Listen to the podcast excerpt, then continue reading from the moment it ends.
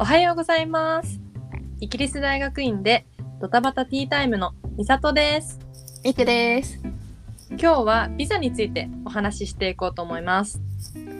留学が決まったらビザの申請ですね。はい、待ってましたということですね。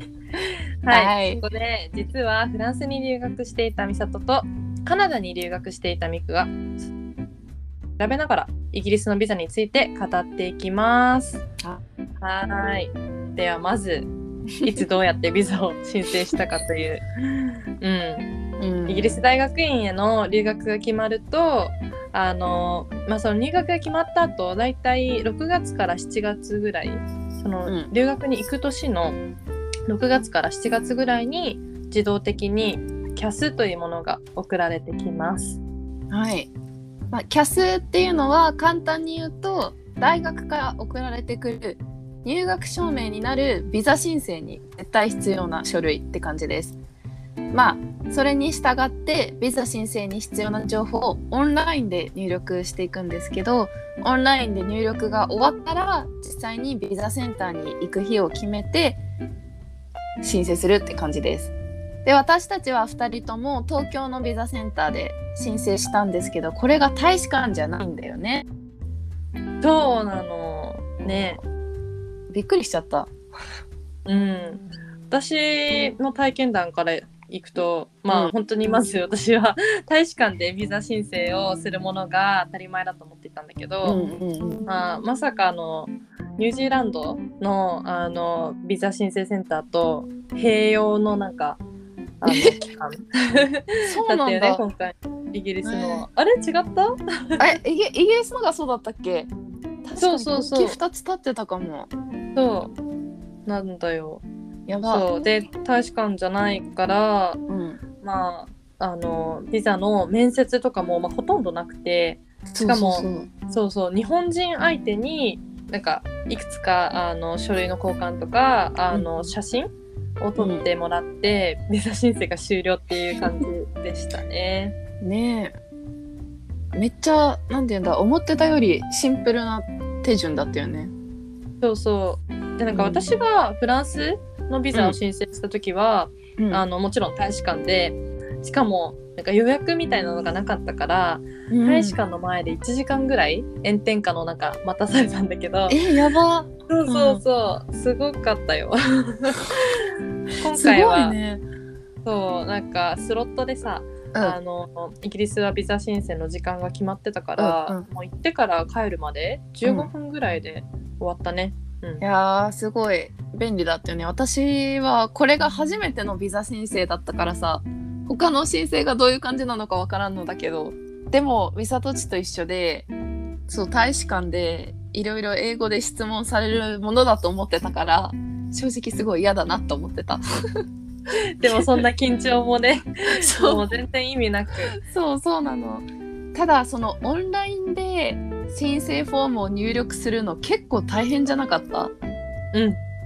普通になんか2時間くらいかかった気がするえ私。そうそうなの。私もめちゃくちゃ時間食ってこんなに大変だ。なんかしかもさ打ち間違いとかしてたらうん。やばいじゃん。だからまあ向こうでする面倒くささはなかったけどオンラインでする面倒くささはあったかなって感じ？かなそうだね。なんかさ一番私びっくりしたのは、うん。ここ10年間に渡航した国と、うんうんうん渡航期間をかけみたいな。あったあったあった。あとしかもなんか EU とかうん。あの EU 外とかうん。ねあのそういうカテゴリーに分けて、うん。あの渡航した国を書かされてたから びっくりして。ね。もう私はねどこも行ってなかったから楽なんだけどなんか出張とかよく行く社会人の人めちゃくちゃ大変だなと思う。ね10年間って長いよねしかもね。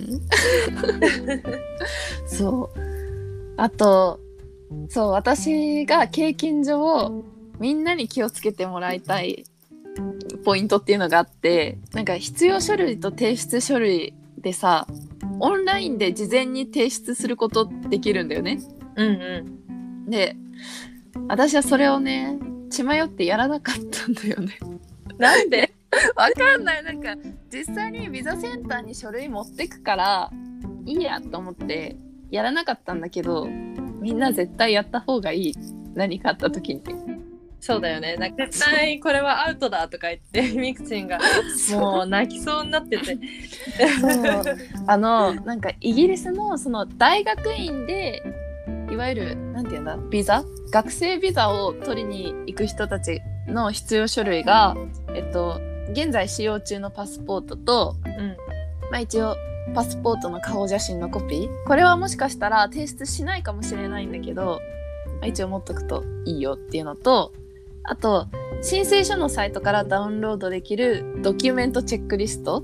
とあとさっき説明した CAS と最後に英文の卒業証明書いわゆるサーティフィケートが必要になるんですけどビザセンター最初インターホンして中に入るじゃん。うんそうだね中に入ってまあいろいろ警備のチェックを受けた後に何枚かドキュメントチェックリストを抜かれるじゃんそこで。うんでそこから申請センターの中に入ってなんか実際に受付みたいに進むと思うんですけどうん私なんかそこでその受付のお姉さんに「追加書類ありますか?」って聞かれたの。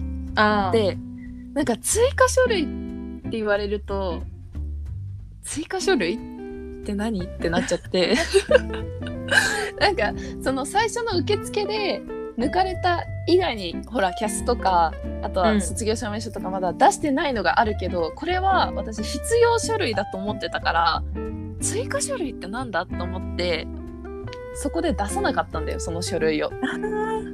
そう。で本来なんか学生ビザでおそのビザ申請が通らなかった時って大体書類不備で落とされるんだって、そうだね、うん、そう。でだからもうこのキャスト 卒業証明書って絶対出さなきゃいけないのよ。うんうなんだけど私はそこでなんか追加書類ではなく必要書類だからっていうよくわかんない脳内で焦っちゃって出さなかったの。んいやーやりがち。そう。で本来だったらこれをこの書類をもうオンラインで提出するしてる人たちはここで出さなくていいから、うん。それでも全然大丈夫なんだけどっていうミスをしました、まあオンラインでねやっとくのが一番安心ですね。そう安心。履歴も残るし。うん。